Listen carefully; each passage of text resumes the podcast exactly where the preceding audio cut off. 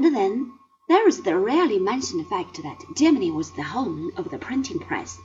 In Northern Europe, books were cheap, and the Bible was no longer a mysterious manuscript owned and explained by the priest. It was a household book of many families, where Latin was understood by the father and by the children.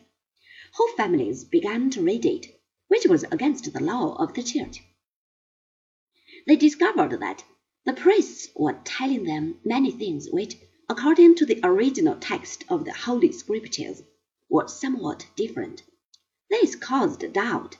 People began to ask questions, and questions, when they cannot be answered, often cause a great deal of trouble.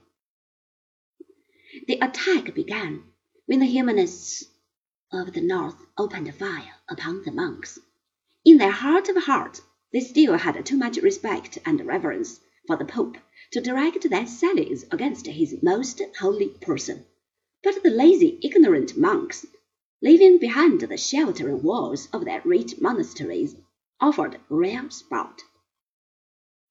The leader in this warfare, curiously enough, was a very faithful son of the church, Gerard Gerardzoon, or Desiderius Erasmus, as he is usually called, was a poor boy, born in Rotterdam in Holland, and educated at the same Latin school of Deventer, from which Thomas à Kempis had graduated. He had become a priest, and for a time he had lived in a monastery.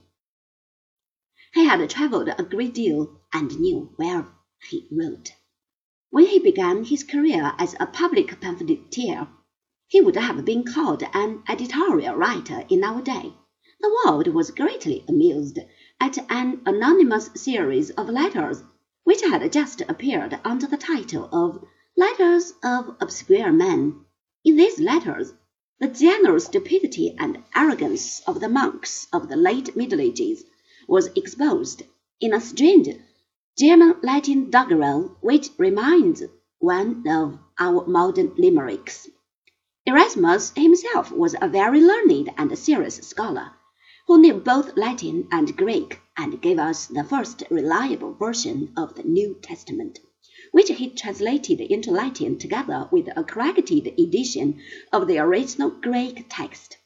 But I believed, with Sallust, the Roman poet, that nothing prevents us from stating the truth with a smile upon our lips.